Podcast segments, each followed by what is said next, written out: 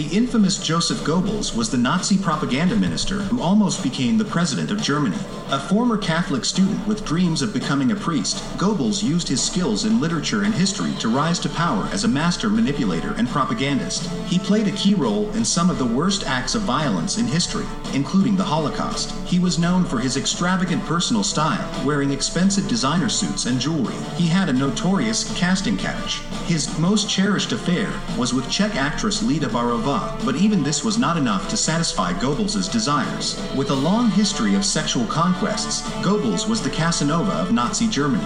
Goebbels remained loyal to Hitler until the end, even serving as chancellor for a day after his suicide. In a shocking final act, Goebbels and his wife poisoned their six children, all under 12 years old, before taking their own lives. Edward Bernays, the most influential person you have never heard of. Edward Bernays, often referred to as the father of public relations, was a psychoanalyst, consultant, and theorist who, as the nephew of Sigmund Freud, popularized many of Freud's ideas about human identity and desires through applying them to propaganda campaigns that promoted the interests of politicians and big businesses. It was Edward Bernays who was hired by big tobacco companies to break the taboo of women smoking in order to increase their revenue. He did this by staging an event where paid female aristocrats lit their cigarettes, or torches of freedom, during a 1929 parade in a show of defiance and solidarity. This led to a huge boost of cigarette sales to women. Bernays is responsible for many other capitalist transitions the US experienced that led to modern day consumptionism. Propaganda is a loaded word these days. Hang out on social media long enough and you'll see it mentioned over and over and over. But it's not just some buzzword, it shows up three times in the AP World History curriculum, and two of those times are in Unit 7. Propaganda means any communication in which someone is trying to convince you of something. And beyond that, propaganda will often present selected facts to push a narrative that they want you to believe. Now, in Unit 7, Global Conflicts, the propagandas you need to know were used to push populations to support or fight in World War I or World War II. Here's one for World War One. See how the German brood is shown as an ape coming to America to take your women and destroy your culture? Hey, it's pretty messed up. Better join this war to stop it. This one from World War II shows the Germans and Japanese looking to take over America next. Not on my watch, you stupid Nazi. So look out for propaganda all around you in general, but especially in Unit 7.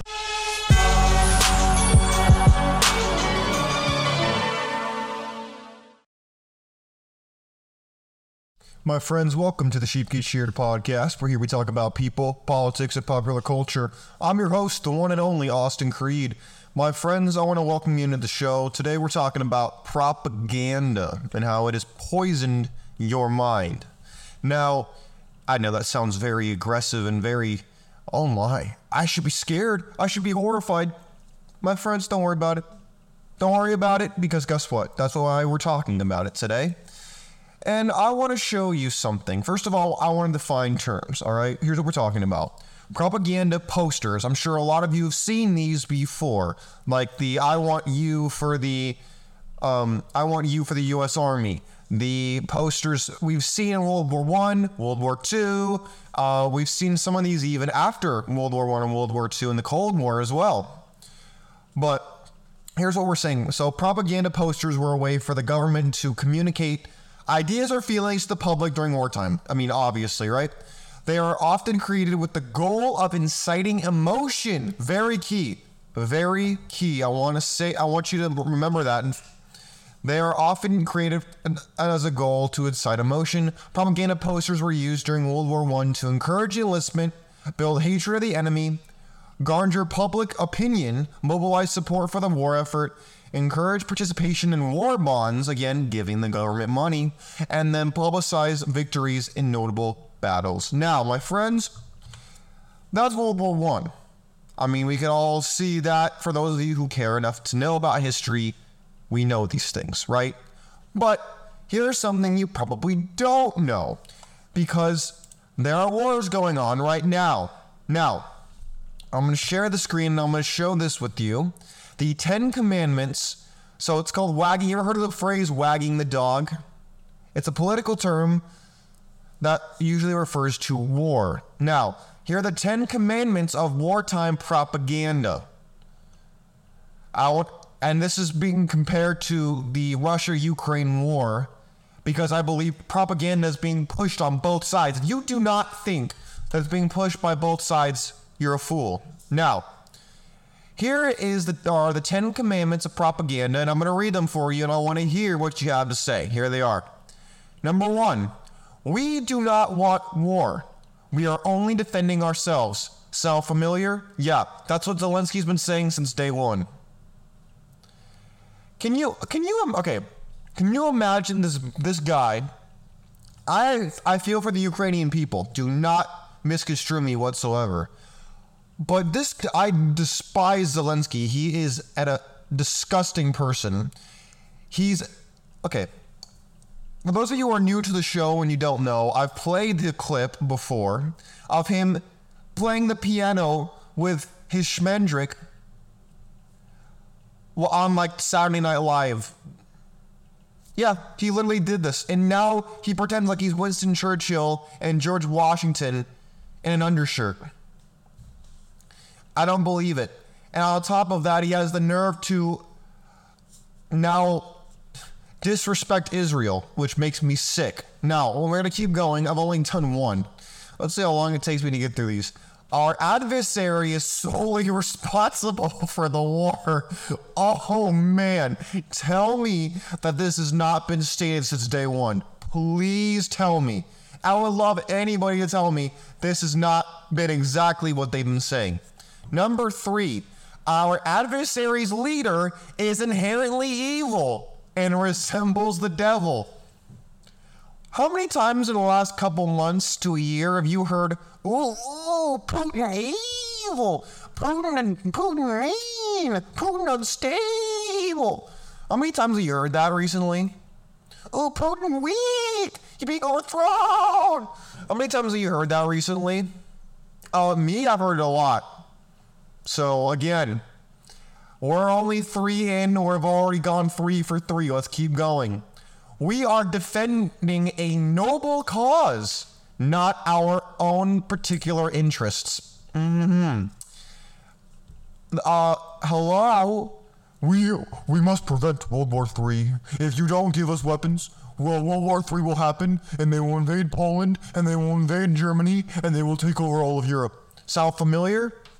Mm. Yeah, sounds familiar, doesn't it? Number five. The enemy is purposefully committing atrocities. If we are making mistakes, this only happens. This like this happens without intention. In other words, the enemy is committing atrocities, and if we make a mistake while trying to stop them, then it's also their fault. Now, I am not here to tell you that Russia has not committed war crimes or that Ukraine has not committed war crimes. What I'm saying is the line is always pushed by both sides that they are the righteous people defending their country from the opposing force. And if they make any mistakes or have to make hard choices, they do it, but they don't want to do it. They had to do it because of the other person. Next one. The enemy is use the enemy makes use of illegal weapons. Uh hello? Does anybody question this one? Uh, I don't think so. Now, I want to say, as someone who used to be in the MUN squadron at my old base when I was in the military, I am not a fan of all the weapons that they are sending because a lot of them are very dangerous and ones that are banned by every country in the world besides the United States, Russia, and Ukraine, incidentally. The cluster bombs are what I speak of disgusting weapons that should not be used, in my opinion. But of course, when there's money to be made, you best believe people will make do. Next. We suffer few losses, and the enemy's losses are considerable. Uh, has anyone else heard the numbers that they're saying of how many Russians have uh, died recently? You know, hit the dirt. How many Russians are, you know, taking a dirt nap versus how many Ukrainians are taking a dirt nap? The numbers fluctuate a lot. You know why that is? Because it depends upon what narrative they wish to push. That is what propaganda is. It incites you to see things from a certain perspective exclusively. It does not want you to see things at a holistic perspective because then you're liable to ask questions and they don't want you to ask questions. Next one. Number eight, recognized intellectuals and artists support our cause. In other words, all the smart people support us. All the creative people, they back us. Mm-hmm. See what I'm saying? All the, the so-called intellectuals, the, the wise guys on the cable news channels, the the alphabet channels, and all the guests they have on that are members of good standing of the Democrat machine who is fueling this war and making a lot of money off it as well as the Republican Party. Oh yeah, don't think the Republicans are as clean as a driven snow. If you think that, you I'm sorry to tell you, it's not true.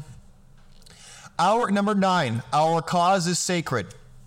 Again, we are right, the enemy is not right, so side with us. That's essentially what that means. And finally, number 10. Whoever whoever cases cases doubt on our pro- whoever doubts our propaganda helps the enemy and is a traitor. Let me ask you something.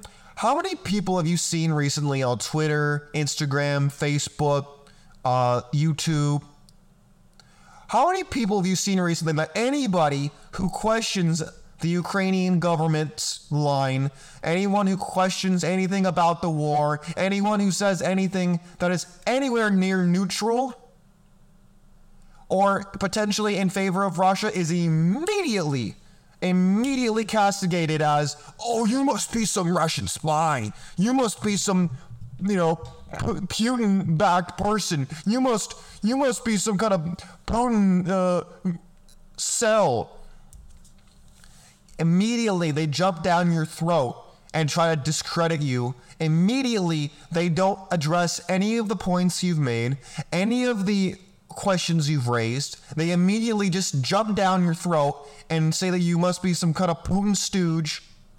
How about all the Zelensky stooges out there who will just support Ukraine because they're the perceived victim instead of the seeing the situation for what it is, which is a mutually assured problem on both sides. The guy who ran as a anti-war, I won't join NATO, suddenly he's the biggest warmonger in the history of Ukraine. Can you kindly explain how that happened? Again, I'm not saying that it's one side's fault exclusively, because that's just that'd be naive and dumb. I'm saying that both sides are responsible for this war. And anybody who says otherwise, I mean, you're just not seeing reality. You're seeing what you want to see because people are telling you what it is you want to hear and you're believing it. Which leads me to my next point that I want to bring up is the manipulation of the human being into believing what they want you to believe and tailoring it accordingly. Now, I'm going to bring up this so we touched on Joseph Goebbels earlier on in the show. Now, I'm going to bring up some quotes from him that I think you might find interesting. Here, I'll share the screen. Here's one of his quotes A lie told once remains a lie, but a lie told a thousand times becomes the truth. Did you get to chill up your spine? I know I did. Let's keep going. Propaganda works best when those who are being manipulated are confident they are acting on their own free will. I, I could tell a lot of you are going to be mad about what I'm saying to you because immediately you're going to start questioning everything that you've ever been told. Or you're going to question nothing and say that I am the sellout, then I'm the one trying to propagandize you and trying to get you to believe something when in fact I am not. I am trying to get you to ask questions and think. Because people who think and ask questions are the most dangerous people to any social order or religious order. Next quote There is no point in seeking to convert the intellectuals, for the intellectuals would never be converted and would always, would anyway always yield to the stronger, and this will always be the man in the street. Arguments must therefore be crude clear, and forcible, and appeal to emotion and instincts, not the intellect. Truth was unimportant and entirely subordinate to tactics and psychology. My friends, I want you to question what you are being told. When he says intellectuals, he's not saying if you're a professor, you're safe. He's not saying that if you're a, a self proclaimed genius, that you're safe. That is not what he is saying. He is saying that the people who actually think for themselves, the people who question everything that is told to them, are not easily convinced, which is why he goes around it and uses emotion and not logic. Because when you use emotion, it's like going through the weak part of a city's siege defenses. You don't see it coming. You don't expect it to happen. You'll, you're fortifying the wrong place. Everyone has a weakness. But those of us who think are the hardest ones to convince and to turn away. This is the last quote I'll read from him. Think of the press as a giant keyboard on which the government can play. Uh, that would be the alphabet channels. That would be a lot of your friends on social media. That would be a lot of your the people that are members in good standing, like the people on Fox, MSNBC, CNN. All those people, in my opinion, fit into exactly into this. All right, this will be my last one that I read from him. This is the secret of propaganda, which pertains to the following. Those who are to be propaganda, to, those who are to be persuaded, sorry, be it should be completely immersed, they should be completely immersed by it in the ideas of the propaganda without ever noticing that they are being immersed by the ideology. In other words, they shouldn't even know that they are being subtly told something. They're being subtly shown, oh, you should believe this. Oh, no, no, no, no, no. That's wrong. Because it makes you feel bad. This makes you feel good. So therefore, you should go and pursue this. This is not only politics related, but it's most commonly used in politics, but it trickles down into everything in your life, whether it be marketing and public relations, that you see from companies or the government. Now, speaking of public relations, I actually took a class on it because I find it very interesting. And the father of public relations would be this gentleman right here. I've Edward um, Bernays. Now, he was the guy who's known as the father of public relations. He's the guy who was responsible for kind of pushing a lot of Sigmund Freud's ideas of psychology and feeding them into the marketing machines of the big corporations, especially big tobacco. And then he used those to push and change the consumerist culture in America, especially, but in the Western world as an after effect. Now, I'm going to bring some of his ideas to you and I want to see what you think. So it says, his rebrand of propaganda is this. He says, having seen how effective propaganda could be during the war, Bernays, I hope I'm pronouncing that right, by the way, wondered whether it would prove equally useful during peacetime.